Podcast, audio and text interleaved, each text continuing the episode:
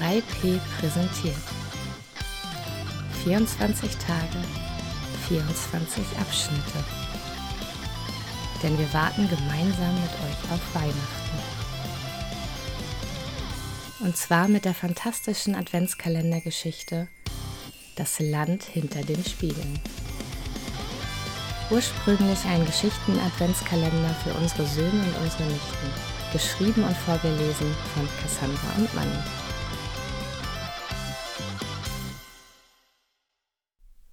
Drittes Kapitel Nummer 12 Das Land hinter den Spiegeln Als Anders und K. erwachten, lagen sie sich noch immer in den Armen. Beide quietschten jedoch erleichtert, als sie sich ansahen und feststellten, dass sie wieder elf Jahre alt waren. Dann bemerkten sie, wie innig sie gerade kuschelten. Beide Kinder sprangen auf, traten einen Schritt zurück und sahen sich außerordentlich angestrengt um. Anders gab sein Bestes, es so aussehen zu lassen, als wäre gar nichts passiert. Nachdem einige Sekunden vergangen waren, sagte K. schließlich: Das war schräg, oder? Ja, sagte Anders, sehr schräg. Tatsächlich stellte er fest, dass seine Erinnerungen an den seltsamen Wald bereits zu verblassen begannen. Fabil sagte ja, dass der Übergang gefährlich werden würde, aber das hatte ich nicht erwartet. Meine Güte!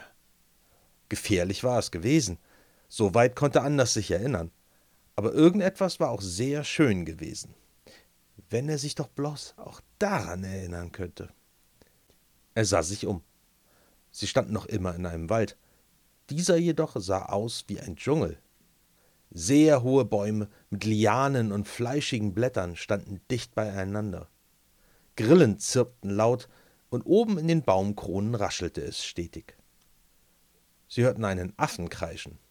Einen Affen! Kars Augen leuchteten vor Begeisterung.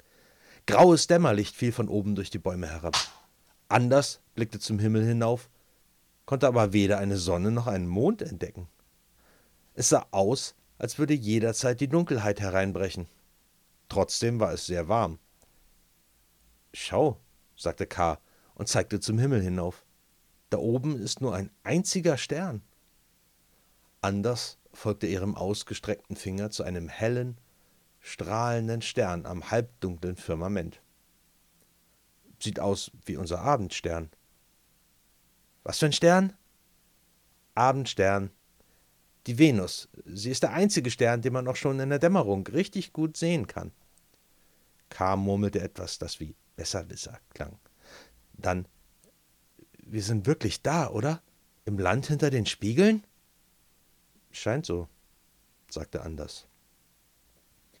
Plötzlich knackte etwas im Unterholz. Die Kinder fuhren erschrocken herum, als auch schon mit lautem Getöse zwei riesige Gestalten aus dem Gestrüpp hervorbrachen. Sie mussten über zwei Meter hoch sein. Weil es so düster war, konnte Anders jedoch nur ihre kantigen Umrisse erkennen. K. schrie auf und wollte abhauen, als plötzlich die Arme eines dieser Dinger unmöglich lang hervorschossen und sie mit festem Griff packten. Anders wollte ihr zur Hilfe eilen, doch auch er fand sich plötzlich in einem eisenharten Klammergriff wieder. Die beiden Ungetüme hoben sie in die Luft und zogen ihre Arme wieder in den Körper zurück.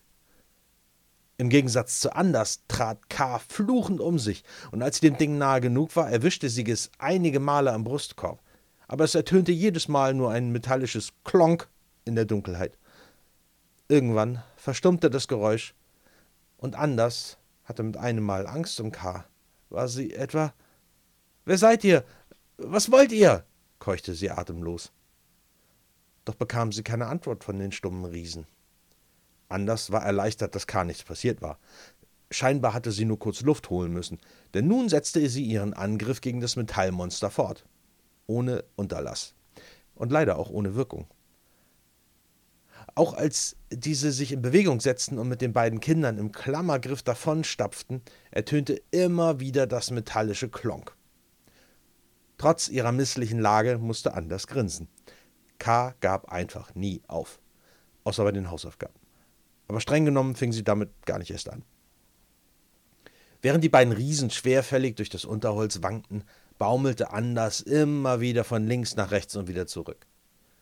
Seine eigenen Blechriesen konnte er nicht sehen, aber dafür den anderen, der K. festhielt und regungslos ihre Tritte einsteckte. Er sah aus wie einer von diesen alten Metallsoldaten, mit denen sein Vater früher gespielt hatte. Also sein Ziehvater von der anderen Seite. Ganz stolz hatte der im letzten Jahr eine alte Kiste voller Soldaten, Pferde und kleiner Kanonen vom Dachboden heruntergeholt. Damals hatte sie anders sich gefragt, wozu die gut sein sollten. Etwas anderes als Krieg konnte man damit doch gar nicht spielen. Das hatte er damals schon doof gefunden. Und wenn er die großen Dinger hier jetzt betrachtete, stellte er fest, dass sich bis heute daran nichts geändert hatte. Anders, geht's dir gut? rief K. von vorne. Er konnte sie nicht sehen, da sie von dem Rumpf des riesigen Blechdings verdeckt wurde. Ja, rief Anders zurück. Die sehen aus wie riesige Zinnsoldaten. Kannst du sehen, wer oder was die steuert? Er versuchte einen Mechanismus oder irgendwelche Knöpfe oder Hebel zu finden, aber vergeblich. Er glaubte ein leises Klicken und Knarzen aus dem Inneren des Riesen zu hören, als hätte man sie aufgezogen, wie ein Spielzeug. Er konnte jedoch keinerlei Feder oder Aufziehschlüssel entdecken, weder vorne an seinem eigenen noch hinten an Ks Blechriesen. Was sie steuert? brüllte K von vorne. Das ist mir piep egal. Ich will wissen, wo sie uns hinbringen. Hast du gehört, du hirnloser Blechheini? Klonk, machte es wieder. Wo bringt ihr uns hin? Plötzlich traten die beiden Maschinen aus dem Dschungel heraus und auf eine große Graslandschaft. In der Ferne sah Anders das Meer glitzern. Deutlich hoben sich die Umrisse eines Turms im Dämmerlicht ab. Er schien das Ziel der riesigen Zinnsoldaten zu sein, denn sie wankten direkt darauf zu. Mit jedem Schritt wurde der Turm größer und größer, und sie konnten immer mehr Einzelheiten des Bauwerks erkennen. Er war bestimmt 30 Meter hoch und an der Außenseite spiegelglatt. Einige Fenster zeichneten sich ab, schienen aber geschlossen zu sein. Als sie nur noch wenige Meter entfernt waren, knirschte es laut, und ein sehr großes Tor öffnete sich am Fuße des Turms. Rumpelnd verschwanden die Torflügel links und rechts in der Wand und gaben einen finsteren Durchgang frei. Er war so groß, dass beide Zinnsoldaten ohne Schwierigkeiten hindurchpassten. Als sie eintraten, hatte Anders das ungute Gefühl, vom Turm verschluckt zu werden. Bald standen sie in der Mitte einer riesigen Eingangshalle. Der Boden war von einem Fliesenmosaik in der Gestalt eines Kompasses eingenommen. Und überall schwebten leuchtende, verschieden große Kugeln, die die Halle in mildes Licht tauchten. Ein Rattern und Klicken lag in der Luft, denn mechanische Spielzeuge aller Art knatterten kreuz und quer durch die Halle. Ein Spielmannszug aus bronzefarbenen Mäusen marschierte trommelschlagend vor ihnen entlang. Teddybären tippelten mit abgehackten Schritten herum, und mechanische Vögel flappten durch die Luft. Mit offenen Mündern bestaunten die Kinder das lautstarke Durcheinander. Willkommen, Anders und K., tönte plötzlich eine melodische Stimme durch die Halle. Ein Mann kam mit ausgebreiteten Armen eine große, schwindelerregend hohe Wendeltreppe herunterspaziert, welche an der Außenwand den Turm hinaufführte. Anders hatte sie zuvor gar nicht bemerkt. Willkommen im Turm des Südens, willkommen im Land hinter den Spiegeln. Der Mann trug eine lange dunkelblaue Robe. Sein schlohweißes Haar war zu vielen kleinen Zöpfen geflochten und hing ihm ebenso wie sein Bart, bis auf die Brust herab. Im Bart und in den Haaren steckten Perlen und kleine Anhänger. Sie alle hatten etwas mit dem Meer zu tun, wie Anders feststellte. Anker, Wellen, Steuerräder und sowas. Mein Name ist Negev. Ich bin der Zauberer des Südens, der König über das Meer und seine Wellen. Er breitete wieder die Arme aus und lächelte gewinnend. Anders und K. aber hingen stocksteif in den Eisenklauen der riesigen Zinnsoldaten und starrten ihn grummelig an.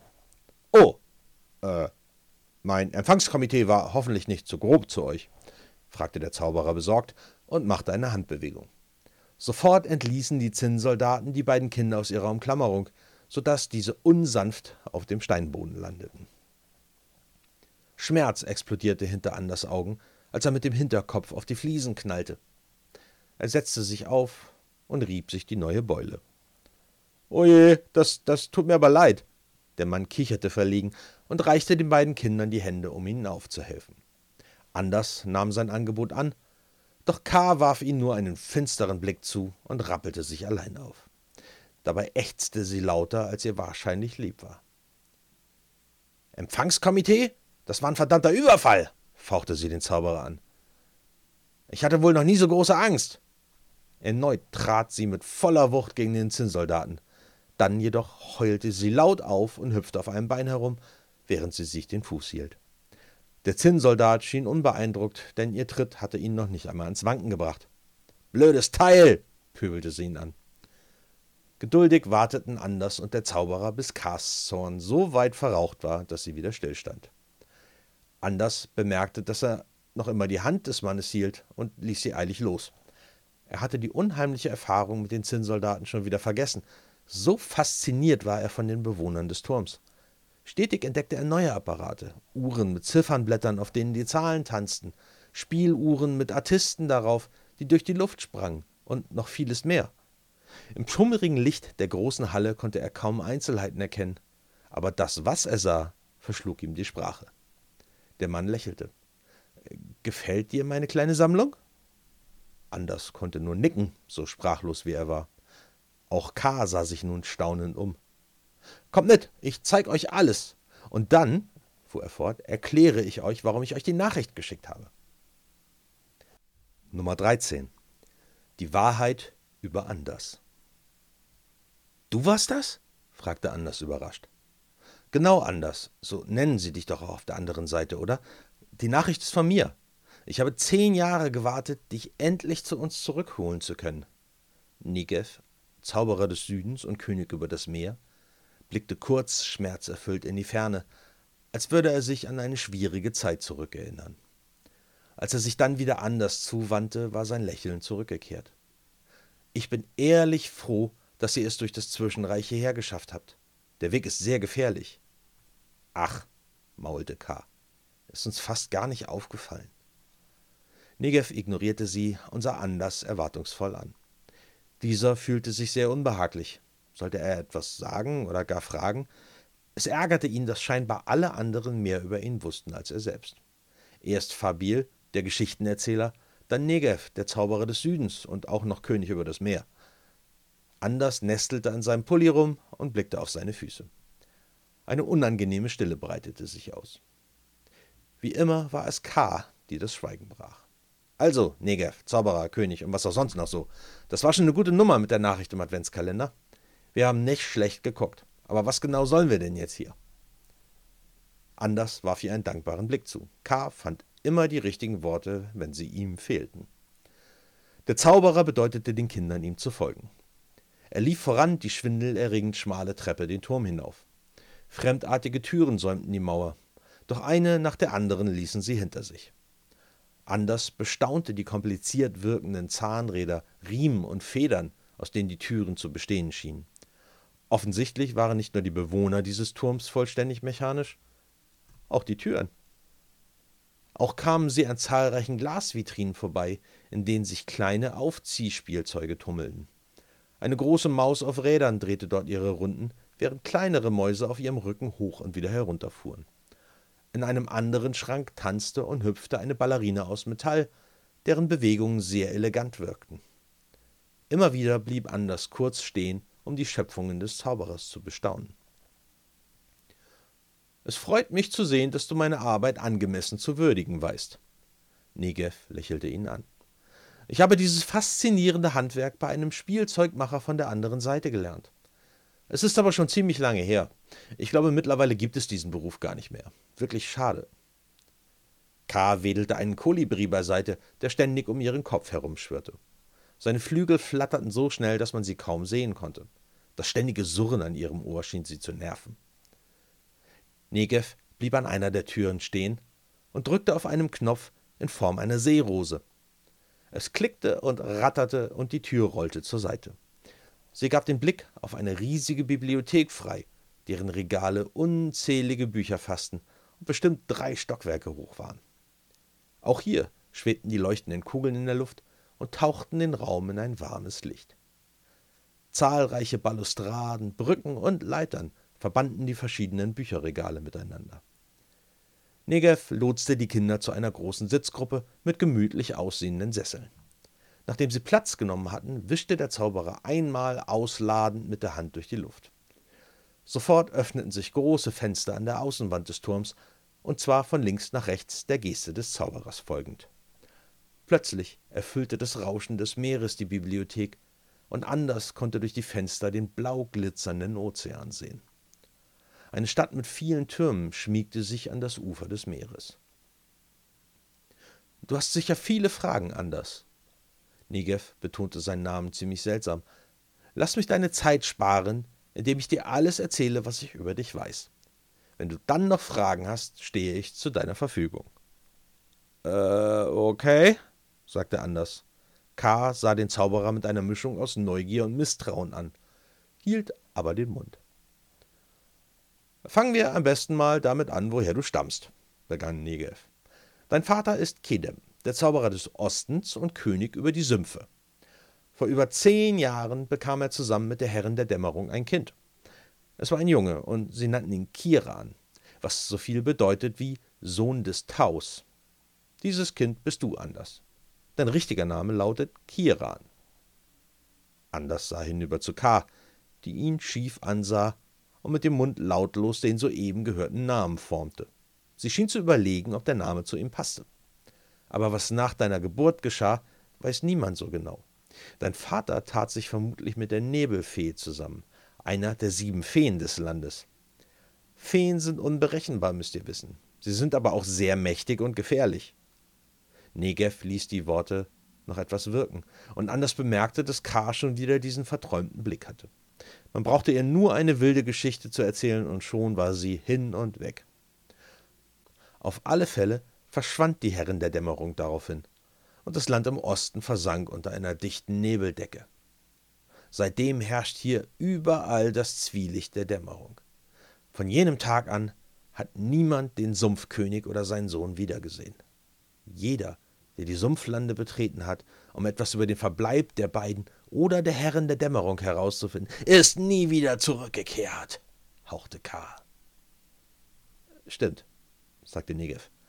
Einige Dinge habe ich aber in den letzten Jahren herausfinden können.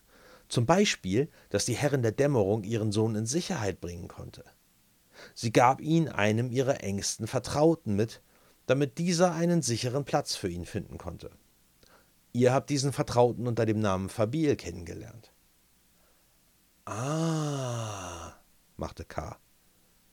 Er hatte all die Jahre ein Auge auf dich, Kiran. Anders, sagte Anders. Er ist dir und deinen Zieheltern hinterhergezogen, um dich zu uns zu bringen, wenn du alt genug wärest. Kiran, anders, sagte Anders noch einmal. Na gut, dann eben anders. Negev schien ein wenig enttäuscht, fuhr aber fort. Anders, wir glauben, du bist der Einzige, der den Zauber brechen kann, der auf den Sumpflanden liegt. Nur du kannst die Herren der Dämmerung befreien.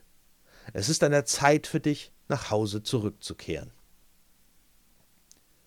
Anders versank in seinem Sessel. Sein richtiger Name war also Kira. Eine schwache Erinnerung drang an die Oberfläche.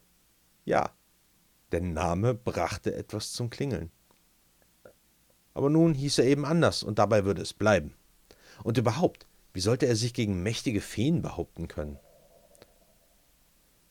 Als hätte er anders Gedanken gelesen, sagte Negev, du fragst dich, wie du das schaffen sollst. Du trägst die Magie deiner Eltern in dir, Kiran. Du musst sie nur finden. Anders, sagte Anders nun leicht genervt. Entschuldigung, sagte Negev. Macht der Gewohnheit. Also, anders. Normalerweise würdest du bei mir oder einem anderen Zauberer der Himmelsrichtung in eine lange Ausbildung gehen. Dafür fehlt uns nun leider die Zeit. Natürlich, sagte K. Negev warf ihr einen ungeduldigen Blick zu. Anders wusste jedoch, dass K. nicht sarkastisch hatte klingen wollen. Sie bewunderte lediglich die Dramaturgie der Geschichte. Er musste grinsen. Du musst schnell nach Osten, und ich kann dir nur wenige Dinge mitgeben, die euch den Weg erleichtern werden. Den Rest musst du selbst herausfinden.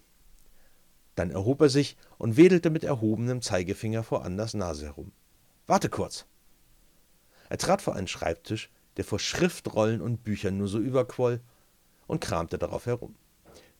Als er wiederkam, hielt er einen Kompass und ein dickwandiges Einmachglas in seinen Händen. Beides hielt er anders hin. Wenn ihr in den Nebel geht, werdet ihr das hier brauchen. Im Einmachglas befand sich Moos. Darauf lagen einige Blütenblätter und auf diesen lag ein kleines geflügeltes Wesen und schlief. K. flüsterte entzückt. Das ist ja super niedlich. Was ist das?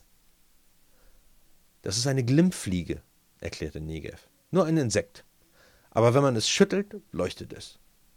Er hob das Glas in die Luft und schüttelte es sanft. Das kleine Wesen darin wurde plötzlich durch das Glas gewirbelt und taumelte eine Weile benommen hin und her.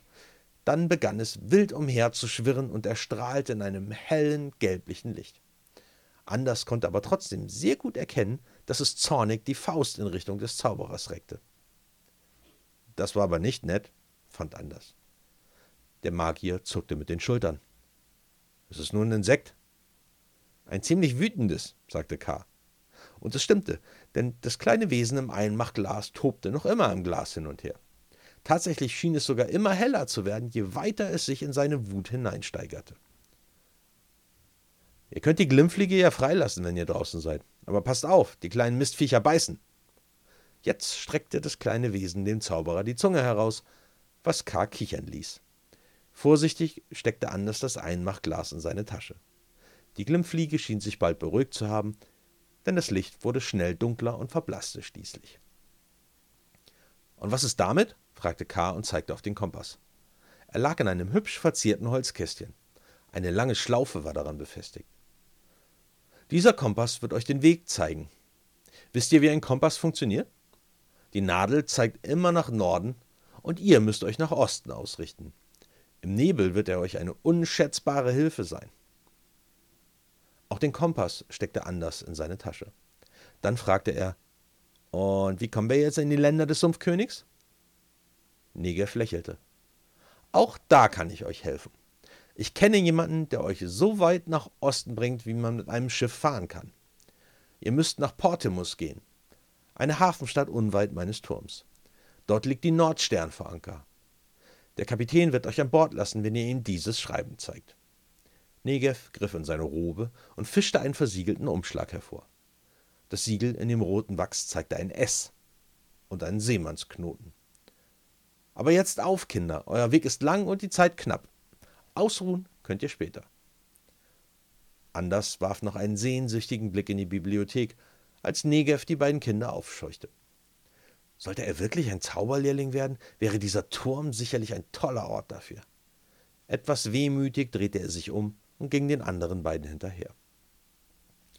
Bald kamen sie am Fuße des Turmes an, und Negev geleitete die Kinder durchs Tor. Dort standen nun die beiden großen Zinnsoldaten Wache. K. warf ihnen einen finsteren Blick zu, während Anders seine Tasche fest umklammerte und zaghaft nach draußen trat.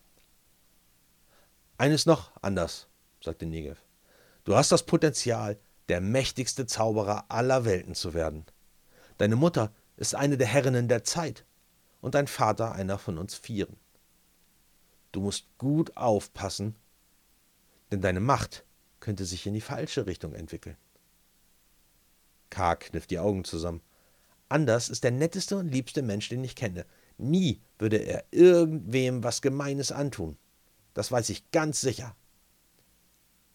Der Blick des Zauberers ruhte weiter auf Anders, während er K. antwortete. Das weißt du also ganz sicher, ja? Wurdet ihr nicht immer in der Schule geärgert? Was wäre, wenn er sich wehren könnte? So richtig wehren? Oder wenn jemand der Person, die er liebt, etwas antun würde? Dann drehte er den Kopf und sah K. direkt in die Augen. Was würde anders unternehmen, wenn dir jemand wehtun würde, K.? Bist du sicher, dass er seine Kräfte immer nur zum Wohle aller einsetzen würde? Ja, bin ich, sagte K. Aber Anders konnte sehen, dass die Überzeugung aus ihrer Stimme gewichen war. Ja, bin ich. Ja, bin ich, sagte K. Aber Anders konnte hören, dass die Überzeugung aus ihrer Stimme gewichen war. Auch er selbst war sich da nicht ganz so sicher. Allein die Vorstellung, dass jemand K. wehtun könnte, machte ihn schon ziemlich wütend. Würde er wirklich immer stark genug sein, der Verlockung von Macht widerstehen zu können? Nun, sie würden es vielleicht bald sehen. Mit dem Kompass, der Glimmfliege im Einmachglas und dem Brief für den Kapitän der Nordstern machten sich Anders und K. auf dem Weg in ihr großes Abenteuer. Nummer 14. Die Nordstern. Also ich fasse mal zusammen, sagte K., während sie nebeneinander hinunter zur Hafenstadt marschierten. Wir gehen jetzt runter nach, äh, wie hieß die Stadt doch gleich noch? Portimus, sagte Anders. Genau.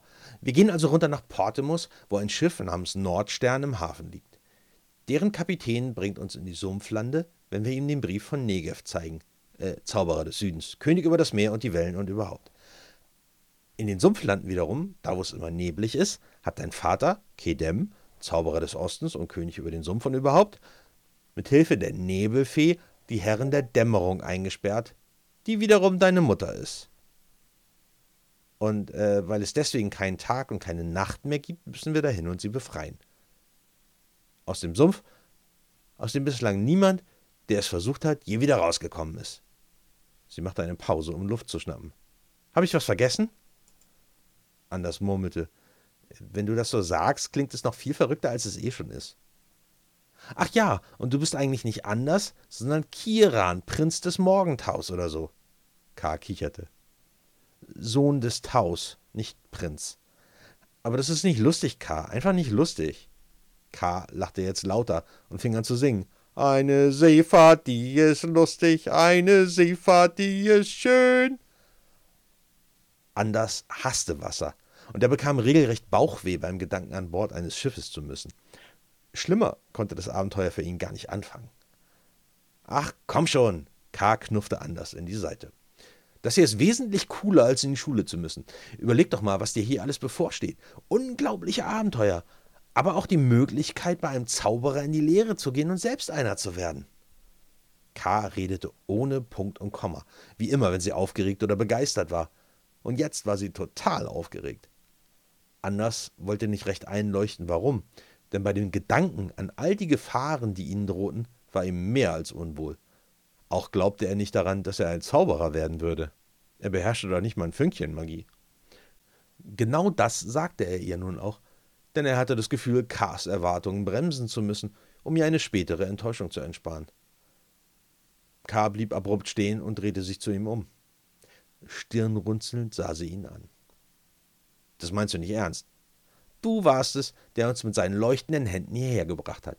Du hast uns durch einen Spiegel in einem gruseligen Jahrmarkt hindurch in einen noch viel gruseligeren Wald gebracht.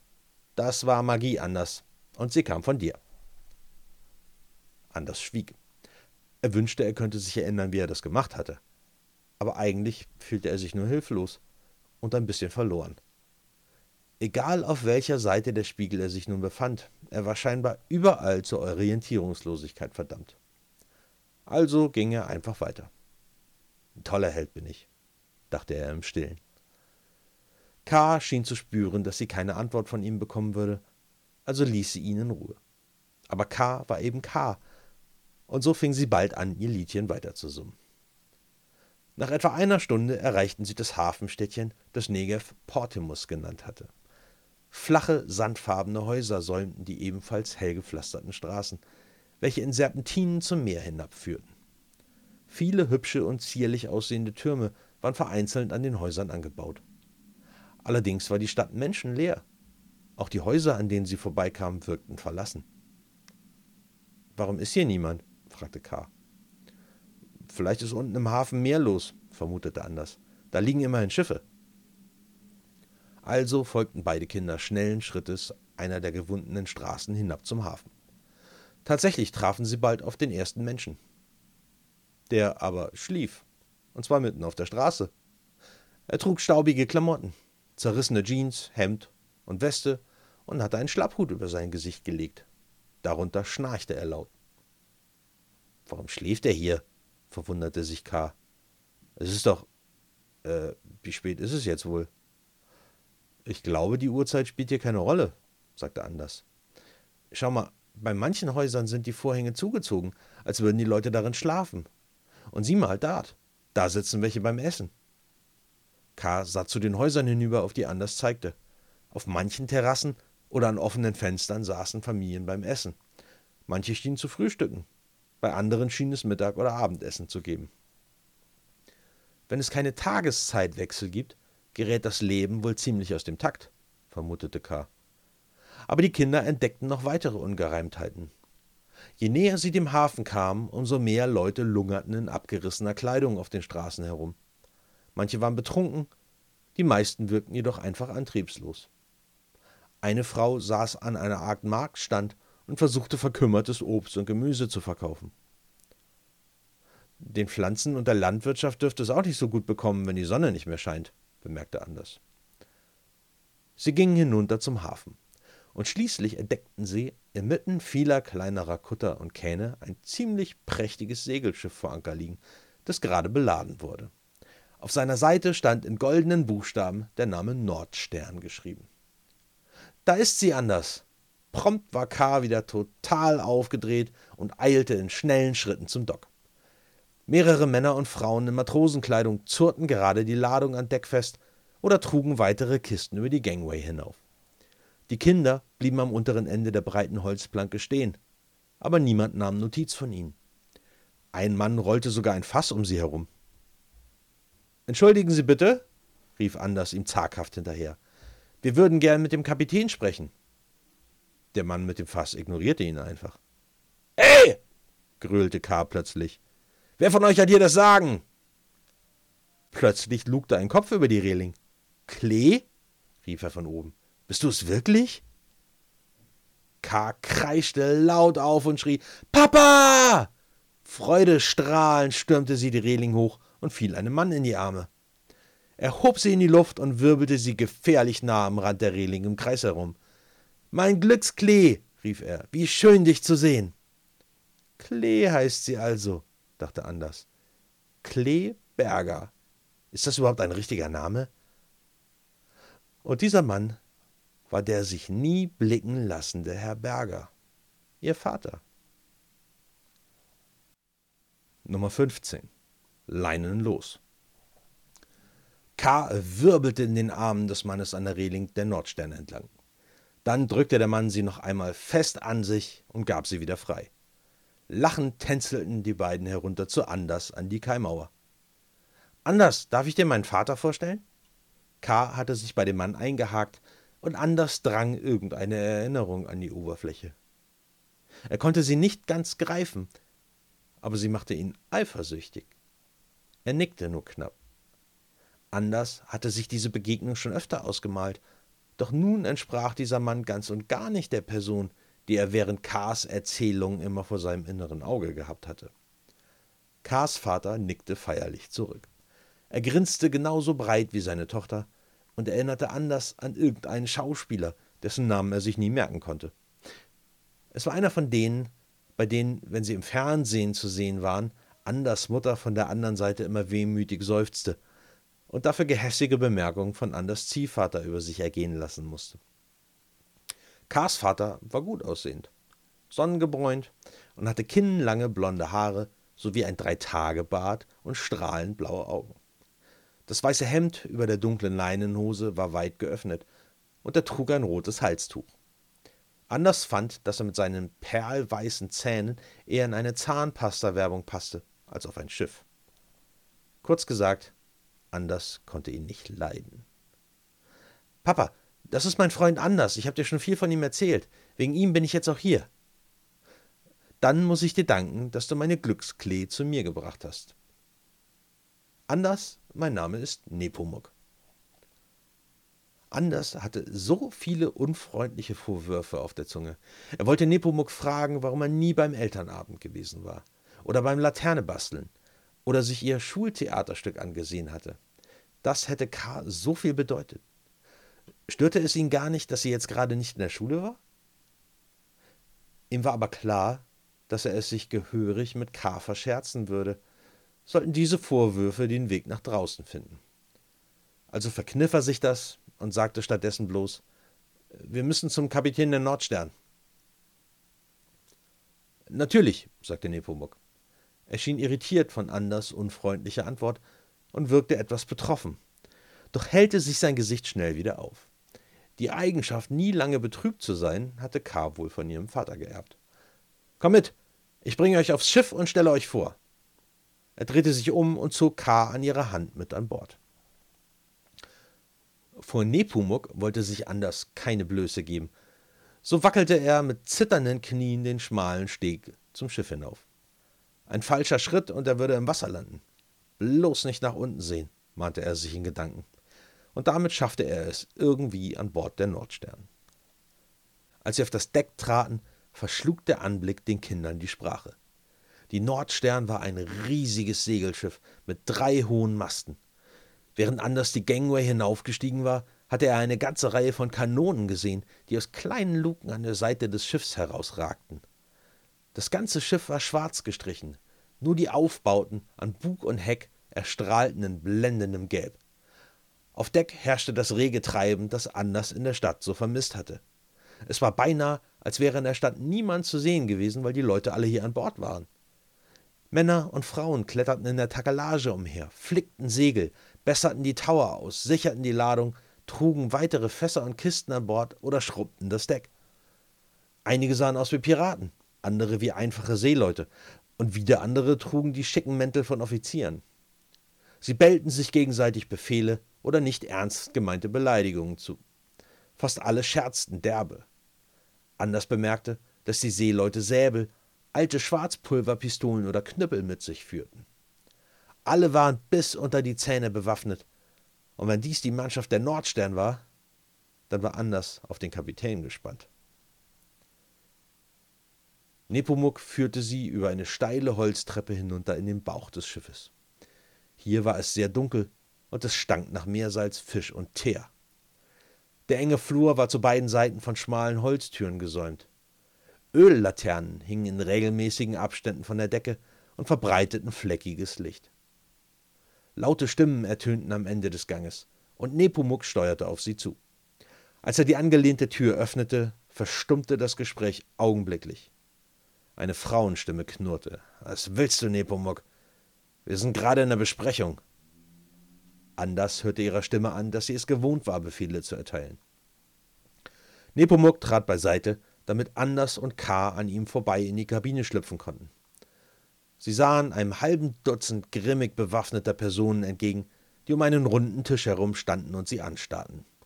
Eine kleine, schlanke Frau, unter deren großen Schlapphut dichte rote Locken hervorquollen, musterte sie feindselig. Sie trug einen blauen Kapitänsmantel, der mit großen goldenen Knöpfen und Stickereien verziert war. Dutzende goldene Ringe baumelten von ihren Ohren und rahmten ihr vernarbtes Gesicht ein. Sie war zwar klein und zierlich, aber das hinderte Anders nicht daran, unter ihrem strengen Blick einen Anflug von Furcht zu verspüren. Kapitän Kendra, sagte Nepomuk zu der Frau und deutete eine Verbeugung an. Meine wundervolle Tochter Klee und ihr Freund Anders möchten dich sprechen. Ah, ausnahmsweise, sagte sie genervt. Was wollt ihr? Haltet euch kurz, Zeit ist Geld. Anders angelte den Umschlag des Zauberers aus seiner Tasche und überreichte ihm den Kapitän. Als ihr Blick auf das Siegel fiel, runzelte sie die Stirn. Dann riss sie den Umschlag auf und las den darin enthaltenen Brief. Einmal, dann zweimal und ein drittes Mal. Schließlich ließ sie das Papier sinken und musterte die Kinder erneut. Kursänderung, wir segeln nach Osten, sagte sie, ohne den Blick von Anders zu nehmen. Sucht euch ein paar freie Kojen, hoffentlich seid ihr seetauglich. Sie drehte sich auf eine Weise um, die keinen Zweifel daran ließ, dass die Audienz beendet war. Nepomuk schob die Kinder aus dem Raum und bugsierte sie in den Schlafraum. Dieser war eine Mischung aus Laderaum und Kombüse, hier hingen Hängematten kreuz und quer über Kisten, Fässern und Vorratssäcken. Die Mannschaft aß, schlief und verbrachte ihre Freizeit hier. Anders und K. bezwogen zwei leere Hängematten und verstauten ihre wenigen Habseligkeiten in Kisten, die am Boden festgeschraubt waren. Kurze Zeit später standen sie wieder an Deck und sahen der Mannschaft dabei zu, wie sie die Nordstern auslaufbereit machte. Schließlich trat Kapitän Kendra an Deck, nahm ihren Platz hinter dem Steuerrad ein und bellte Befehle. Innerhalb weniger Minuten entfernte sich das Segelschiff langsam von der Kaimauer. Die Nordstern stach in See und segelte mit Anders und K. an Bord in Richtung Osten. zu den Sumpflanden. Nummer 16. Von Meermenschen und Menschenopfern. Anders und K. segelten auf der Nordstern nach Osten. Die Nordstern war ein riesiges Schiff, das ohne Probleme dem Wellengang standhalten konnte. Und der erwies sich als beachtlich. Zu ihrer Freude stellten die Kinder jedoch fest, dass sie beide seetauglich waren. Solange Anders auf dem Schiff und nicht im Wasser war, hielt sich seine Wasserangst auch in Grenzen. Während er es jedoch vorzog, die Sicherheit des Decks zu genießen und möglichst weit weg von der Reling zu sein, packte K. voller Begeisterung bei der Mannschaft mit an. Man konnte ihr regelrecht ansehen, wie sehr sie es liebte, in der Takelage herumzuklettern und die Segel zu setzen. Sie lernte ziemlich schnell, und es fand sich immer jemand aus der Mannschaft, um ihr alles Relevante zu zeigen und zu erklären. Und wenn sie sich nicht in schwindelerregenden Höhen unterwegs war, übte sie Messerwerfen an einem der Maste oder lauschte gespannt den Geschichten der Seeleute. Die allerdings fand Anders genauso spannend wie sie. Am liebsten hörten sie die Gerüchte und Legenden über Kapitän Kendra. Die Mannschaft erzählte allerhand Abenteuerliches, und eine Geschichte war unglaublicher als die andere. Dennoch traute Anders Kapitän Kendra das meiste davon wirklich zu, auch wenn der Kapitän jedes Mal die gesamte Mannschaft zusammenstauchte, wenn sie beieinander saßen und den Kindern die Geschichten erzählten. Sie fauchte dann oft, sie sollen aufhören, zu klatschen wie alte Waschweiber und an die Arbeit gehen. Aber so verging die Zeit an Bord doch recht schnell. K. hatte es sogar geschafft, sich mit der Glimmfliege anzufreunden. Entgegen Negevs Ratschlag, die Fliege im Einmachglas zu lassen, hatte K. sie befreit. Und siehe da, sie hatte sie weder gebissen, noch war sie weggeflogen. K. hatte den Anblick des kleinen eingesperrten Wesens einfach nicht länger ertragen können, und nachdem sich herausgestellt hat, dass die Glimmfliege bleiben würde, hatte K. sie Frank getauft. Generell fühlte Anders sich nicht besonders wohl an Bord, ganz im Gegensatz zu K. Ohne Tag und Nacht verlor er jegliches Zeitgefühl. Die Mannschaft schlief in Schichten und K. einfach immer dann, wenn sie müde war. Manchmal war das schon vier Stunden nach dem Aufstehen, manchmal erst 20 Stunden später. Es hing ganz davon ab, welche spannenden Sachen sie erleben konnte. Einzig Kapitän Kendra schien sich nie auszuruhen. Anders sah sie ständig über Papieren und Briefen brüten, die Arbeit der Mannschaft kontrollieren oder Aufgaben verteilen. Sie behielt dabei alles und jeden im Blick. Anders schien sie dabei besonders zu interessieren. Er fragte sich zum wiederholten Male, was Negev wohl über ihn in dem Brief geschrieben hatte. Mehrfach hatte Anders versucht, die viele Zeit an Bord dafür zu nutzen, das Geheimnis seiner Magie zu ergründen. Er versuchte nun schon seit Tagen, sich daran zu erinnern, wie er den Spiegel aktiviert hatte. Er bemühte sich krampfhaft, etwas von diesem magischen Potenzial, von dem alle redeten, in sich zu entdecken. Aber da war nur Leere. Nach der Leere kam bald Frust, dann Verzweiflung.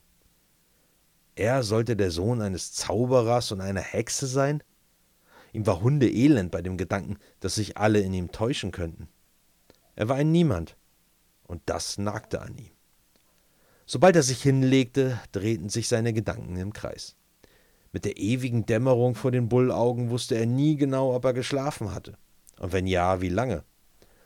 So auch eines Tages, als er plötzlich in seiner Hängematte aus dem Schlaf schreckte.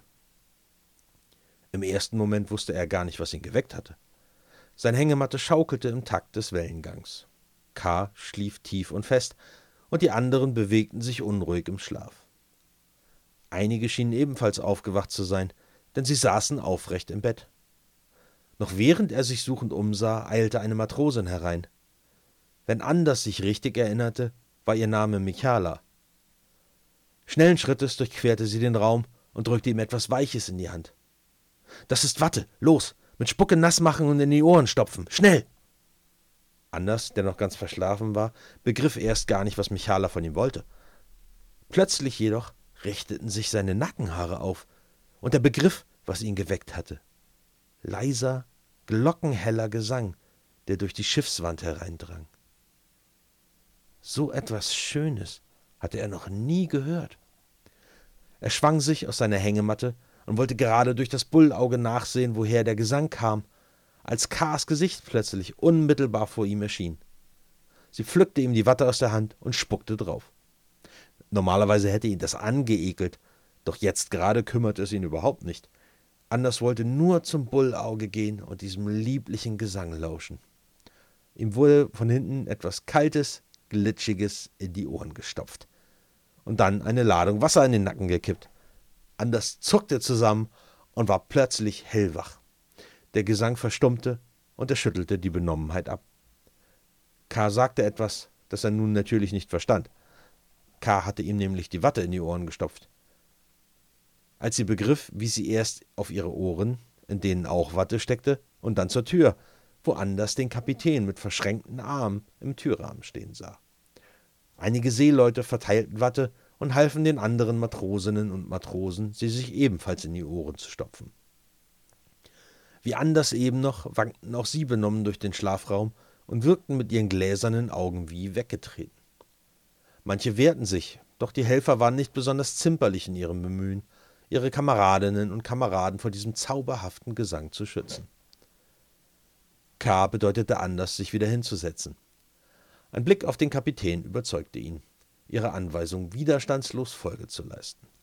Kapitän Kendra sah so aus, als würde sie jeden von ihnen daran hindern, durch die Tür nach oben aufs Deck zu gelangen.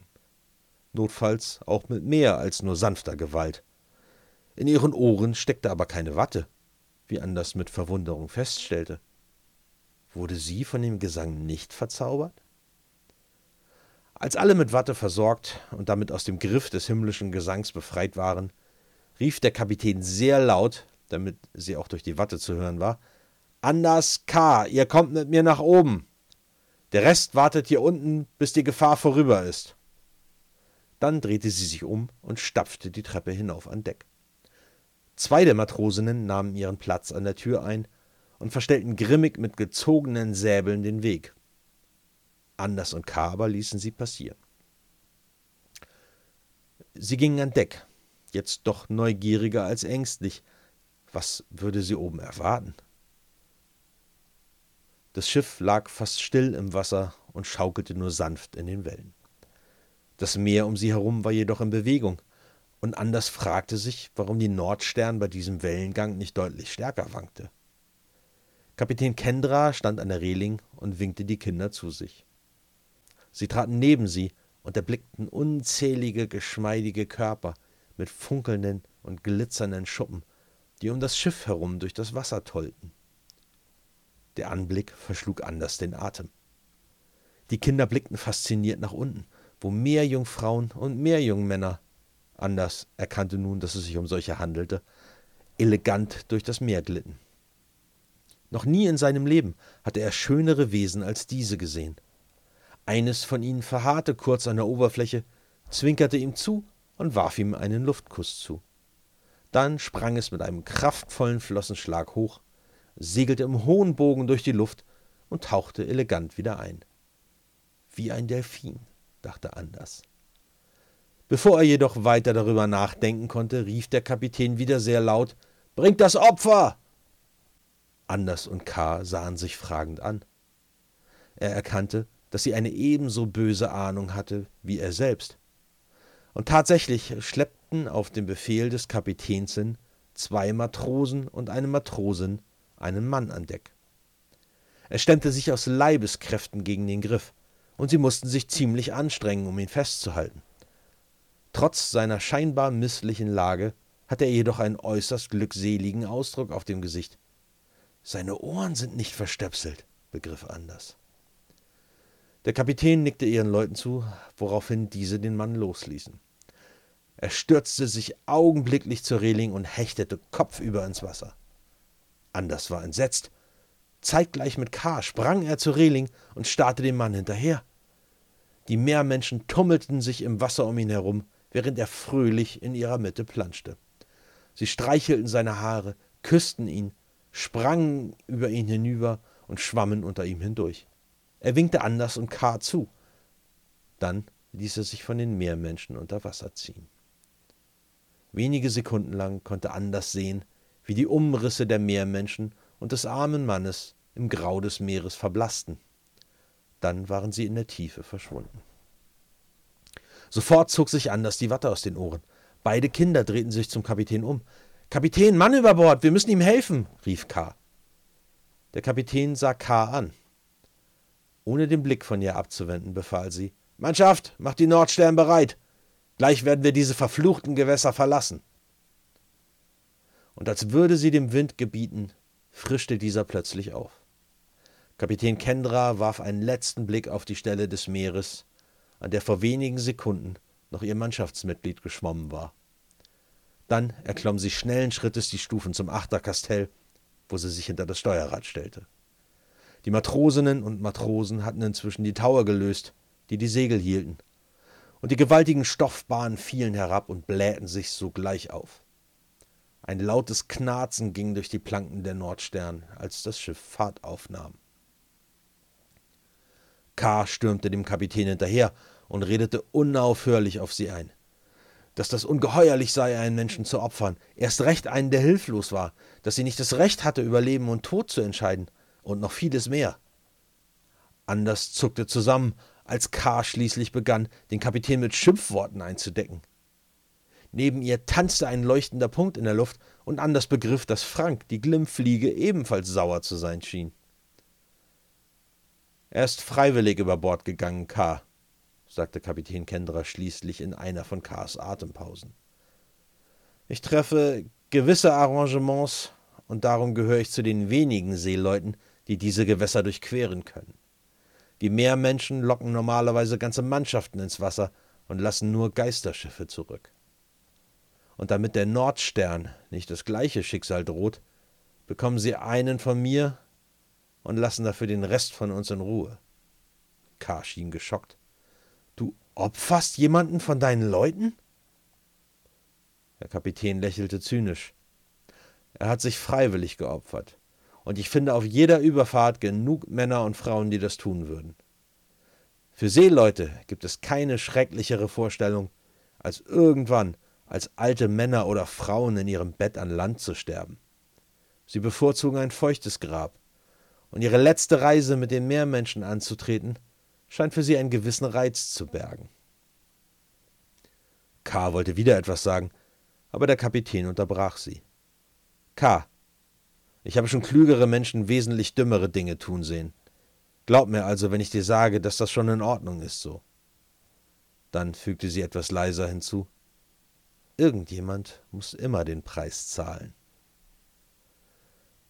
Bevor die Kinder das Gesagte verarbeiten konnten, sagte Kapitän Kendra, und noch etwas. Wenn du noch ein einziges Mal so von meiner Mannschaft mit mir sprichst, lass ich dich über Bord werfen. Hast du das verstanden? K. verstummte und sah sie erschrocken an. Auch Anders schluckte. Er zweifelte nicht eine Sekunde daran, dass der Kapitän die Drohung wahrmachen würde.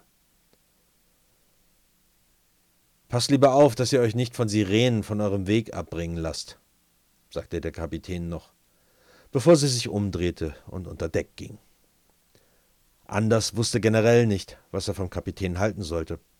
Was war das für eine Frau, die jedes Mal jemanden aus ihrer Mannschaft opferte, damit sie diese gefährlichen Gewässer durchqueren und Geld verdienen konnte? Sie war ohne Frage grausam, aber wahrscheinlich genau deshalb auch so erfolgreich. Diese Strecke befuhr sie dieses Mal ja außerdem auch wegen ihm, um ihn zu den Sumpflanden zu bringen. Anders fühlte sich, als hätte er den Matrosen auf dem Gewissen. Die Kinder gingen vom Achterkastell gemeinsam hinunter auf das Hauptdeck. Anders stellte zu seiner Überraschung fest, dass K. Tränen in den Augen standen. Sie setzte sich auf ein zusammengerolltes, auf dem Boden liegendes Tau und starrte hinaus aufs Meer. Frank ließ sich auf ihrer Schulter nieder, und kurz darauf verblasste sein Leuchten. Anders war unsicher, was er tun sollte, ob er etwas sagen sollte. Hilfesuchend sah er sich nach Nepomuk um, doch der war bestimmt unter Deck. K, begann er zaghaft. Lass mich in Ruhe, sagte sie. Anders war insgeheim erleichtert, dass sie nicht reden wollte. Er hätte gar nicht gewusst, was er hätte sagen sollen. Also setzte er sich einfach neben sie und sagte nichts. Und wie es schien, war das genau richtig so, denn nach einer Weile tastete K. nach Anders Hand und hielt sie fest. das tröstete ihn über seine schlechten Gedanken hinweg. So saßen sie sehr lange einfach nebeneinander, schwiegen und starrten hinaus auf das Meer. Nummer 17. Ein minimalistischer Meisterdieb. Die nächsten Tage auf der Nordstern verliefen ohne weitere Zwischenfälle. Anders betrachtete das Wasser weiterhin mit Unbehagen. Seine Angst davor war doch wirklich begründet. Wer weiß, was außer Meermenschen noch alles in den dunklen Tiefen lauerte. Im ewigen Dämmerlicht des Landes hinter den Spiegeln konnte Anders außerdem nicht wirklich sagen, wie viele Tage vergangen waren. Die meiste Zeit hing er seinen Gedanken nach. Er aß, wenn er hungrig war, und schlief, wenn er müde wurde. An Bord herrschte reges Treiben und es gab immer viel zu tun. Er selbst saß jedoch die meiste Zeit an Deck, starrte aus Wasser und fragte sich, was sie in den Sumpflanden wohl erwarten würde. K. traute dem Kapitän nach dem Zwischenfall mit den Meermenschen nicht mehr über den Weg. Sie beäugte alles, was der Kapitän tat, mit äußerstem Misstrauen. Außerdem schien sie es zu beunruhigen, so lange an einem Ort eingesperrt zu sein. Sie war zwar gut beschäftigt und half gerne auf dem Schiff aus, aber die anfängliche Begeisterung schien verflogen. Sie unterhielt sich viel mit ihrem Vater und spielte mit ihm Karten, oder sie beschäftigte sich mit Frank der Glimmfliege. Aber jedes Mal, wenn sie mit Anders sprach, ließ sie keinen Zweifel daran, dass sie es kaum erwarten konnte, das Schiff wieder zu verlassen. Irgendwann war es dann endlich soweit, und sie legten in einer kleinen Hafenstadt an. Kapitän Kendra hatte ihnen erzählt, dass sie hier Geschäfte abwickeln wollte. Außerdem würde sie jemanden kennen, der ihnen auf dem weiteren Weg helfen könnte. Sie hatte erklärt, dass der Name dieser kleinen Hafenstadt Tumis sei und dass hier all jene Waren umgeschlagen würden, die von Ost nach West und umgekehrt durch den ruhelosen Ozean verbracht würden. Hier war immer Markt. Die ganze Stadt war ein reiner Marktplatz, auf dem alles erhältlich war, was man sich nur vorstellen könnte. Selbst jetzt, in den schlechtesten Zeiten, die das Land hinter den Spiegeln je gesehen hatte, lohnte sich der Besuch von Tumis. Anders und K. begleiteten den Kapitän und einige der Seeleute durch die Stadt. Eine Zeit lang, während der Kapitän besagte Geschäfte erledigte, mussten Anders und K. mit den übrigen Männern und Frauen der Mannschaft in einer Taverne warten, die zum stinkenden Fisch hieß. Auf dem Schild über der Tür war ein Fisch zu sehen, dem man zwei Kreuze auf die Augen gemalt hatte. Zum Glück, dachte Anders, stinkt es hier drin nicht so, wie das Schild vermuten ließ. Naja, ein bisschen vielleicht. Nachdem Kendra ihre Geschäfte erledigt hatte, holte sie die Kinder wieder ab. Zu dritt machten sie sich dann auf den Weg zu der besagten Person, die ihnen in den Sumpflanden helfen sollte. Nein, korrigierte Anders sich, zu viert. Frank die Glimmfliege war auch dabei. Jetzt, wo er einen Namen hatte, fand Anders es nicht fair, ihn zu übergehen. Anders fiel auf, dass der Kapitän beim Gehen an Land seltsam wackelte. Auch K. schien es aufgefallen zu sein, denn sie musste ständig ein Grinsen unterdrücken. An Bord bewegte sich Kendra sehr anmutig, und selbst starker Wellengang brachte sie nicht aus der Balance. Aber die vielen Jahre der Seefahrt hatten sie ihre Bewegung an das Schaukeln des Schiffs anpassen lassen, so dass sie verlernt hatte, normal zu gehen. Dem Kapitän waren ihre Blicke nicht entgangen, und Anders hatte den Eindruck, dass es ihr tatsächlich etwas unangenehm war. Auf dem Markt war ein großes Durcheinander. Händler versuchten sich gegenseitig mit ihrem Geschrei zu übertönen, während sie ihre Waren anboten. Die Marktgänger feilschten nicht minder laut um die Preise. Das Angebot war nicht besonders umfangreich und die Verkäufer schienen um jeden Kunden kämpfen zu müssen. Die Stimmung auf dem Markt war merkwürdig aufgeheizt, beinahe aggressiv. Anders war daher froh, dass K. und er der Schneise folgen konnten, die der Kapitän beim Vorandrängen in die Menge schlug. Kendra sah sich suchend um. Irgendwo hier müsste er eigentlich rumhängen. K. kicherte. Ist er das vielleicht? fragte sie und zeigte auf eine Stelle über dem Markt. Anders und der Kapitän sahen nach oben. Und tatsächlich, jemand hatte eine Hängematte zwischen zwei Hauswände gespannt, etwa drei Meter über dem Boden. Von unten konnten sie nur ein paar Stiefel sehen, die links und rechts aus der Matte hingen. Anders konnte nicht glauben, dass jemand ausgerechnet dort, über dem lautesten und wildesten Markt, den er jemals gesehen hatte, ein Nickerchen halten konnte. Und dann auch noch so weit oben. Ja, Das ist er. Das kann nur Burglar sein. Der Kapitän klang genervt. Sie schnippte einem Händler, an dessen Obststand sie gerade vorbeiging, eine Münze zu und griff sich einen verschrumpelten Apfel. Dann zielte sie kurz und warf den Apfel in Richtung der Hängematte. Dort schnellte eine Hand hoch und fing den Apfel im Flug ab. Ein Kopf erschien über der Hängematte. Erst sahen sie nur einen Filzhut, doch dann schob die Gestalt den Hut nach hinten und sie erblickten das Gesicht eines Mannes, der verschlafen blinzelte. Als er jedoch erkannte, wer den Apfel geworfen hatte, grinste er breit. Der Mann rollte sich seitlich aus der Hängematte, wirbelte in der Luft um seine eigene Achse und hielt sich mit einer Hand am Rand der Matte fest. Er schaukelte einmal an der Hängematte durch die Luft und sprang am höchsten Punkt ab. Er sauste ein paar Meter durch die Luft, und landete direkt vor ihnen elegant auf seinen Füßen. Dann biss er genüsslich in den Apfel und sagte Danke für das Frühstück. Der Mann war eher mager und sein Gesicht nicht besonders markant. Er verneigte sich etwas spöttisch, woraufhin der Kapitän ihn am Arm packte. Sie zischte ihm etwas ins Ohr, das Anders nicht hören konnte. Der Mann namens Burglar blickte daraufhin interessiert zu Anders und K. Ohne seine Antwort abzuwarten, zog der Kapitän ihn durch die Menschenmenge in eine Seitengasse, und Anders und K. folgten ihm. In der Seitengasse war es verhältnismäßig ruhig. Der Kapitän ließ den Mann los und sagte zu den Kindern gewandt: Anders und K., das hier ist Burglar, der beste Einbrecher und Dieb, den das Land je gesehen hat. Burglar fügte hinzu, den bisher noch niemand bei der Arbeit gesehen hat, sonst wäre ich ja nicht der Beste. Dann breitete er die Arme aus und grinste ein entwaffnendes Grinsen.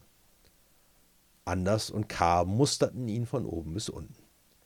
Burglar trug unauffällige Hosen, ein dunkles Hemd, ausgelatschte Schuhe und einen kleinen Filzhut. Für einen richtigen guten Dieb scheinst du aber nicht besonders reich zu sein, sagte K. Und du schläfst auf einem öffentlichen Platz, sagte Anders. So gut kannst du ja gar nicht sein. Burglar lachte laut. Der Kapitän drehte sich zu den Kindern und sagte Burglar ist nicht nur der erfolgreichste Dieb und Einbrecher, er ist auch gleichzeitig der bescheuerteste. Er besitzt nämlich niemals mehr als zehn Dinge und weigert sich mehr mitzunehmen, als er zum täglichen Leben braucht. Aus Prinzip. Aus Prinzip? fragte Anders irritiert. Ja, motzte der Kapitän. Raubzüge oder Schatzsuchen mit ihm sind eine echte Qual. Burglar lächelte. Alles, was du besitzt, besitzt irgendwann dich, Junge. Der Weg zu einem ausgefüllten und glücklichen Leben führt nur über Dinge, die man wirklich braucht. Und die meisten davon sind kostenlos. K. raunte Anders zu. Das ist wirklich bescheuert. Aber Anders verstand, was Burglar meinte. Bisher sind sie auch mit erstaunlich wenigen Dingen ausgekommen. Und am glücklichsten war Anders immer in den Momenten, in denen sie einfach nur alle zusammensaßen, sein Bauch voll war oder er mit K draußen herumzog.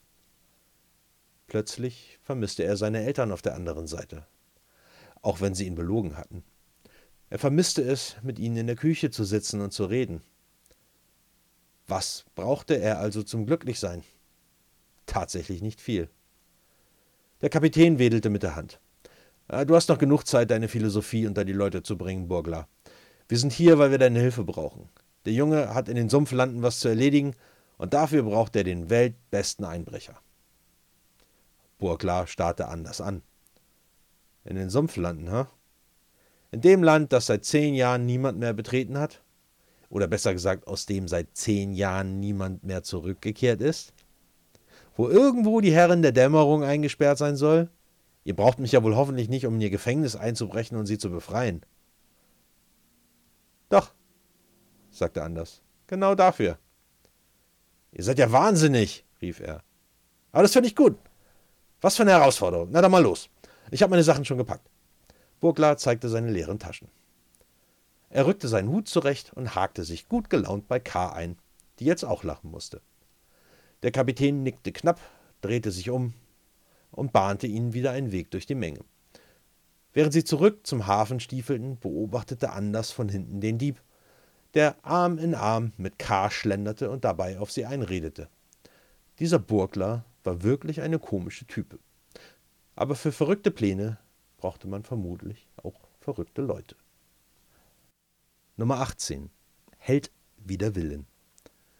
Zurück an Bord der Nordstern lernten sie Burglar als einen wirklich lustigen und freundlichen Gesellen kennen, der vor der Zeit der ewigen Dämmerung einige nächtliche Geschäfte mit Kapitän Kendra unternommen hatte.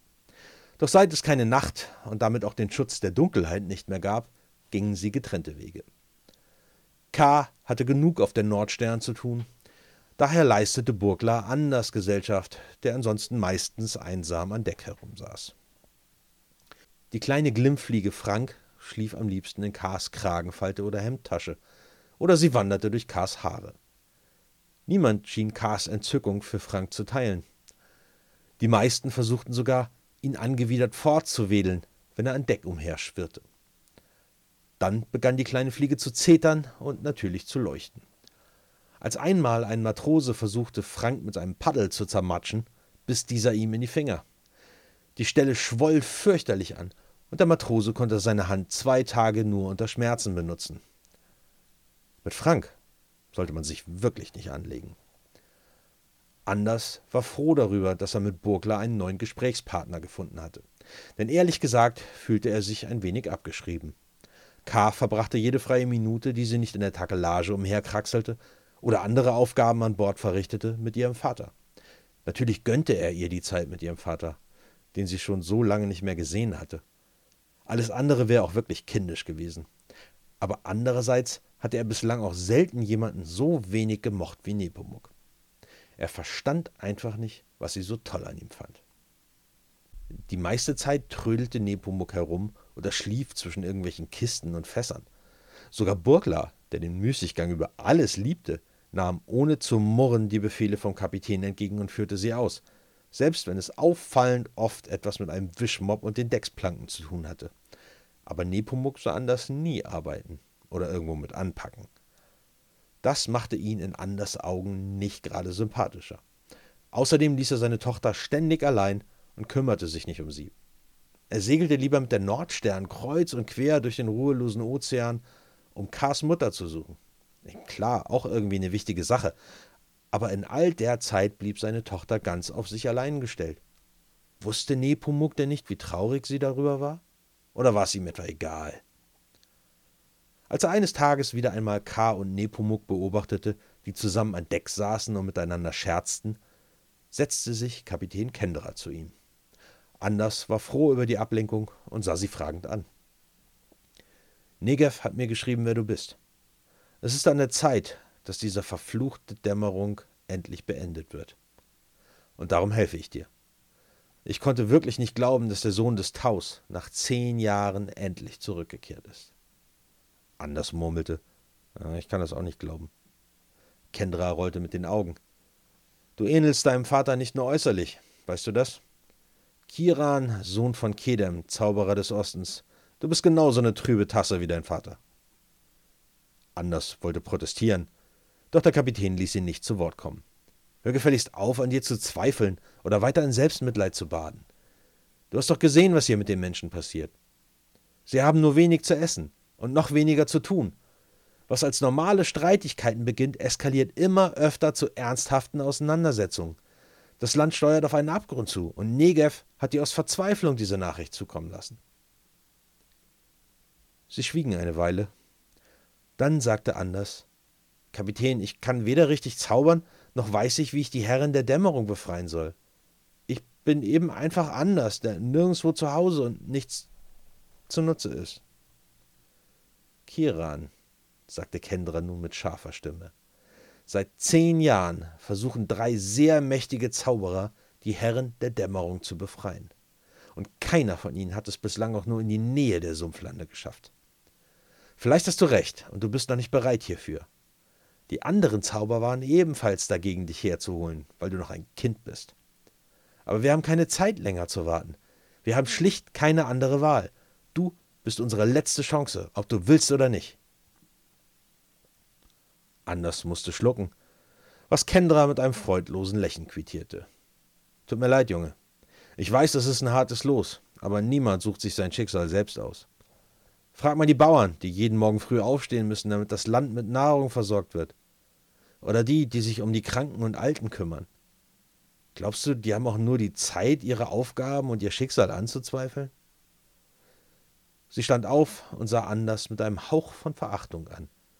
Wenn du schon nicht an dich glaubst, dann such dir Weggefährten, die es für dich tun. Sie wies zu K. und Nepomuk. Geh zu deiner kleinen Freundin und genieß die letzten Tage an Bord. Bald wird es ernst. Und dann wirst du keine Zeit mehr haben für trübe Gedanken. Damit ließ sie ihn zurück und nahm wieder ihre Position hinter dem Steuerrad ein. Anders stand ebenfalls auf und trottete mit hängendem Kopf hinüber zu K. und Nepomuk, die gerade Bient spielten. Ein seltsames Kartenspiel, das auf dieser Seite der Spiegel anscheinend recht verbreitet war. Wortlos setzte er sich neben die beiden und ignorierte ihre fragenden Blicke. Wenn der Kapitän ihn motivieren wollte, hatte sie das genaue Gegenteil erreicht. Er fühlte sich einfach nur elend. Sein Blick wanderte hinauf zum Kapitän, die mit grimmigem Gesicht hinter dem Steuer stand. K. folgte seinem Blick, und so beobachteten sie beide, wie Burglar, der gerade das Deck geschrubbt hatte, Wischmopp und Eimer abstellte. Mit wenigen eleganten Schritten war er auf dem Achterkastell und sagte etwas zum Kapitän, das die Kinder nicht hören konnten. Während des kurzen Austauschs wechselte Burglars Gesichtsausdruck von Neugier über Skepsis zur Enttäuschung. Kapitän Kendra behielt jedoch die ganze Zeit ihr grimmiges Lächeln bei. Schließlich wandte Burglar sich ab und nahm wieder den Wischmopp in die Hand. Sie haben über deine Mutter geredet, K., sagte Nepomuk. Seine Stimme klang etwas betrübt. Woher weißt du das? fragte Anders. Ich kann ein wenig Lippen lesen. Was haben Sie denn gesagt? fragte K. neugierig. Einiges habe ich nicht verstanden und anderes möchte ich euch lieber nicht sagen. Aber einen Rat lasst mich euch geben. Solltet ihr irgendwann vor der Wahl stehen, wem ihr euer Vertrauen schenken müsst, Kendra oder Burgla, dann wählt lieber den Dieb. Anders wollte gerade etwas sagen. Doch er kam nicht dazu, denn in diesem Augenblick erschallte ein Ruf vom Ausguck herab. Nebelbank an Steuerbord! Kapitän Kendra griff in ihre Manteltasche und holte ein Fernrohr heraus, das sie auseinanderzog und sich vor das Auge hielt. Jeder hatte den Ruf von oben gehört, und alle blickten in die Richtung, in die der Matrose im Krähennest zeigte. Weit hinten am Horizont wallte Nebel auf, weiß, und irgendwie nur in einem begrenzten Gebiet. Anders bemerkte, dass der Nebel sich ihnen näherte. Und zwar schnell. Sehr schnell. Burglar rief hinauf zum Kapitän. Viel zu schnell, um ein einfacher Nebel zu sein, oder? Ich habe keine Ahnung, was es ist, rief der Kapitän zurück. Es ist aber auf jeden Fall nichts Gutes. Bring die Kinder in Sicherheit. Dann rief sie Rafft die Segel. Bereit machen für Kontakt. Die Mannschaft stürmte los. Jede Frau und jeder Mann an Bord wusste, was zu tun war. Burglar lief zu Anders und K., die mit ängstlich aufgerissenen Augen auf die weißen Schwaden starrten, die schon fast das Schiff erreicht hatten. Burglar packte die Kinder an den Schultern und wollte sie gerade mit sich ziehen, als plötzlich Pfeile mit Feuer aus der Nebelwand geflogen kamen. Gezielt setzten einige davon eines der Segel in Brand. Zu den Waffen! Wir werden angegriffen! Und jemand muss das Feuer löschen! Kapitän Kendras Stimme übertönte nur mit Mühe den Tumult an Bord. Dann erreichte die Nebelwand das Schiff und ein Schlag erschütterte die Nordstern. Ein entsetzliches Bersten ertönte und das ganze Schiff neigte sich ruckartig zur Seite. Niemand hatte das kommen sehen, und so holte die Wucht des Aufpralls fast alle von den Füßen. Überall ertönten Schreckens- und Schmerzenslaute. Anders und K. verloren ebenfalls ihren Halt und rutschten erschreckend schnell das schiefe Deck hinab in Richtung Reling. Panisch versuchten die Kinder irgendwo Halt zu finden, doch es wollte ihnen einfach nicht gelingen. Frank die Glimmfliege zog mit Leibenskräften an Kars Pullover und glühte dabei vor Anstrengung. Doch die Schläge ihrer winzigen Flügelchen konnten das Mädchen nicht bremsen. Die Reling kam immer näher, und in der Tiefe hinter der Reling sah Anders die glitzernden Wellen warten. Im letzten Augenblick nur wenige Sekunden bevor Anders und K. über Bord gegangen wären, rutschte Burglar plötzlich zwischen sie, mit seinen Knöcheln an einem Tau hängend, packte sie beide an den Hüften. Nur wenige Zentimeter vor der Reling spannte sich das Seil, und alle drei wurden abrupt gebremst. Eine Weile hingen sie hilflos aneinander. Dann kippte die Nordstern wieder zurück in die Horizontale, und sie landeten unsanft auf dem Deck. Die kleine Glimmfliege kletterte eilig in Kars Kragen und versteckte sich dort, als weitere Pfeile vom Himmel auf das Schiff herabregneten. Vielerorts leckten nun Flammen an den Aufbauten der Nordstern hoch. Ein Teil der Mannschaft löschte die Feuer, und der andere Teil zog Säbel, Messer und Armbrüste. Kendra baute sich trotzig vor der Nebelwand auf, und ihre Mannschaft versammelte sich hinter ihr. Lange, wendige Finger aus Nebel krochen die Bordwand hinauf und tasteten über die Reling. Dahinter erhob sich eine wabernde weiße Wand, und es war nicht zu erkennen, wer darin lauerte. Trotzdem machte sich die Mannschaft bereit, und Burgla zog Anders und K. hinter sich in Richtung Achterkastell. Doch bevor sie die Tür erreichten, ergoss sich eine Welle aus Nebel über das Deck und hüllte die Mannschaft ein. Burgla wollte gerade nach der Türklinke greifen, als plötzlich ein Feuerpfeil in die Tür einschlug und sie binnen weniger Augenblicke in Brand setzte. Die drei wirbelten auf dem Absatz herum, um zum Bugkastell zu hetzen, wo die zweite Tür unter Deck führte. Doch sie blieben wie angewurzelt stehen. Aus dem Nebel hatten sich faserige Schemen erhoben, die mit rotglühenden Augen und Waffen aus Nebel auf die Besatzung einschlugen. Wurden sie von einem Hieb eines Matrosen getroffen, teilte dieser sie in zwei Hälften. Doch die Nebelgeschöpfe wuchsen einfach wieder zusammen, als sei nichts gewesen. Anders stockte der Atem, als der Kapitän Kendra sah, die mit wild schwingendem Säbel von einem Besatzungsmitglied zum anderen sprang, um ihnen zur Seite zu stehen. Als sie Anders und K. erblickte, hielt sie einen winzigen Augenblick inne und rief: Das Beiboot, schnell! Wir lenken sie ab! Anders stand wie festgewachsen auf der Stelle, während sie immer mehr der Nebelkreaturen aus dem Schwaden erhoben. Waren sie wegen ihm hier? K. und Burgler riefen seinen Namen, aber er nahm sie kaum zur Kenntnis. Ihm wurde bewusst, dass hier und jetzt die letzten Augenblicke der Nordstern begonnen hatten. Dies würde die letzte Fahrt des Kapitäns und seiner mutigen Frauen und Männer sein. Und wenn er nicht bald etwas tat, würden auch K. und R. den nächsten Tag nicht erleben. Und Burgla und Frank, die kleine Glimmfliege. Zwischen all den hektischen Rufen, den panischen Schreien und dem Tosen des Kampfes mischte sich eine leise Stimme. Obwohl sie flüsterte, konnte er sie trotz des Lärms mühelos verstehen. Kiran, sagte sie, atme tief durch, konzentriere dich, Lenke deine Magie in deine Hände. Rette dich und deine Freunde.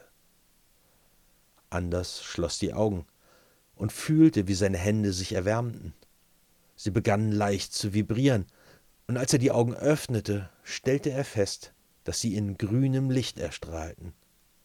Zu seinem Entsetzen bemerkte er, dass die Angreifer von ihren Gegnern abließen und nun alle ihn ansahen. Hunderte rotglühende Augen richteten sich auf ihn, als die Schemen sich in Bewegung setzten.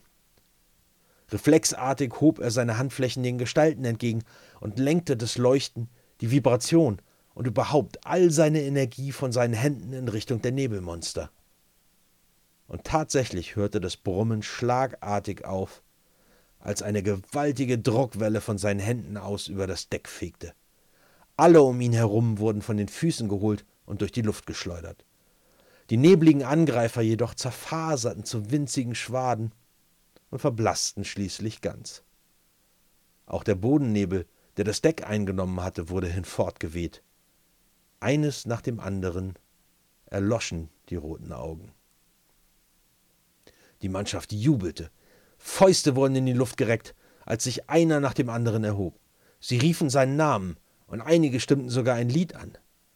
Doch so schnell wie der Triumph aufgekommen war, so schnell wurde er auch im Keim erstickt. Denn eine neuerliche Welle aus Nebel formierte sich und kroch über die Bordwand. Jubel wich nacktem Grauen, und die Mannschaft zog sich so weit wie möglich vor dem Nebel zurück. Anders blickte sich nach K. um und entdeckte sie an der Wand des Achterkastells, an welche die Druckwelle sie geschleudert hatte. Sie schüttelte gerade benommen den Kopf und rappelte sich auf. Plötzlich packte ihn jemand und stieß ihn unsanft beiseite. Anders kreischte. Ein Nebelmonster hatte ihn gepackt. Er prallte auf den Boden und schlug wild um sich. Ruhig, Anders, ich bin's, ertönte Burglas Stimme. Anders atmete durch und stellte fest, dass dort, wo er eben noch gestanden hatte, ein halbes Dutzend brennender Pfeile in den Deckplanken steckte. Mit offenem Mund wanderte sein Blick zu dem Dieb. Ich, äh, kannst mir später danken. Jetzt müssen wir erstmal hier weg. Überall prasselten nun Feuerpfeile auf die Nordstern, und Burglar hetzte im Zickzack die Treppe des Achterkastells hinauf, unter jedem Arm eins der Kinder. Überall brannte es jetzt, und die zweite Welle aus Nebel hatte sich über das Deck ergossen und gebar neue Nebelkrieger. Der Kampf begann von neuem. Die drei erreichten dennoch irgendwie unversehrt das Heck des Schiffes. Burglar setzte die Kinder ab und zog ein Entermesser aus dem Gürtel. Er hackte auf irgendetwas auf der Außenseite der Reling ein und beugte sich dann über diese. Ein Klatschen ertönte, und er drehte sich zu Anders und K. um und sagte gehetzt: Los, über die Reling mit euch, dann die Strickleiter hinunter ans Beiboot. K. schwang sich als erster über die Reling und musste eine Weile tasten, um die Strickleiter zu finden. Als sie sie hatte, kletterte sie eilig dran hinunter. K. war kaum über die Reling verschwunden, als Burglar Anders einen Schubs verpasste. Los, hinterher, sie kommen! Ohne einen Blick zurückzuwerfen, kletterte auch Anders über die Reling. Ihm wurde kurz schwindlig, als er von dem Achterkastell hinab in die Tiefe blickte. Weit unter ihm schaukelte ein kleines Beiboot auf den Wellen. Das düstere Grau des Meeres brodelte bedrohlich. Er nahm all seinen Mut zusammen und folgte K. die wackelige Strickleiter hinunter. Unten angekommen, fiel er mehr ins Boot, als dass er kletterte. K. saß bereits im hinteren Teil des Bootes und klammerte sich an einen der Haltegriffe. Das Boot schaukelte gefährlich auf den aufgebrachten Wellen. Auch Burgler erreichte nun das Beiboot und sprang behende die letzten Meter hinab. Sein Aufprall ließ das Boot schwanken, und Anders und K. klammerten sich erschrocken aneinander. Burgler kappte mit seinem Entermesser die Halteleine des Boots, und Anders spürte sofort, dass es nun frei auf den Wellen schaukelte. Burglar klappte etwas vom Heck des Bootes hoch, eine Art Außenbordmotor, der Anders sehr an die mechanischen Figuren in Negevs Turm erinnerte. Burglar fummelte darin herum, bis ein lautes Ratschen ertönte. Dann begann sich eine Schraube unter Wasser zu drehen, und das Boot setzte sich in Bewegung. Der Dieb übernahm die Ruderdolle und lenkte das Boot fort von der Nordstern. Obwohl die Nebelschwaden nun das ganze Deck eingenommen hatten und auf allen Seiten über die Reling quollen, stand die Nordstern unübersehbar in Flammen. K. begann zu schluchzen, und auch anders liefen Tränen über das Gesicht. Während Burglar mit grimmigem Blick das Beiboot auf den offenen Ozean hinausstarrte, sahen K. und Anders durch Tränenschleier hindurch, wie das brennende Schiff in den Fluten versank. Wie es weitergeht, hört ihr im nächsten Kapitel, beim nächsten Mal. Vielleicht seid ihr ja auch beim nächsten Mal wieder dabei, wenn es heißt 3P, Partners in Pen and Paper.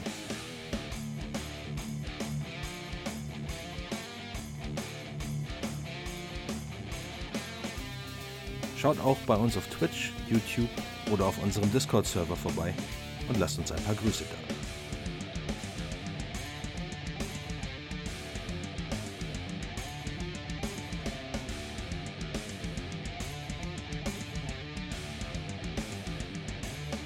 Adiós.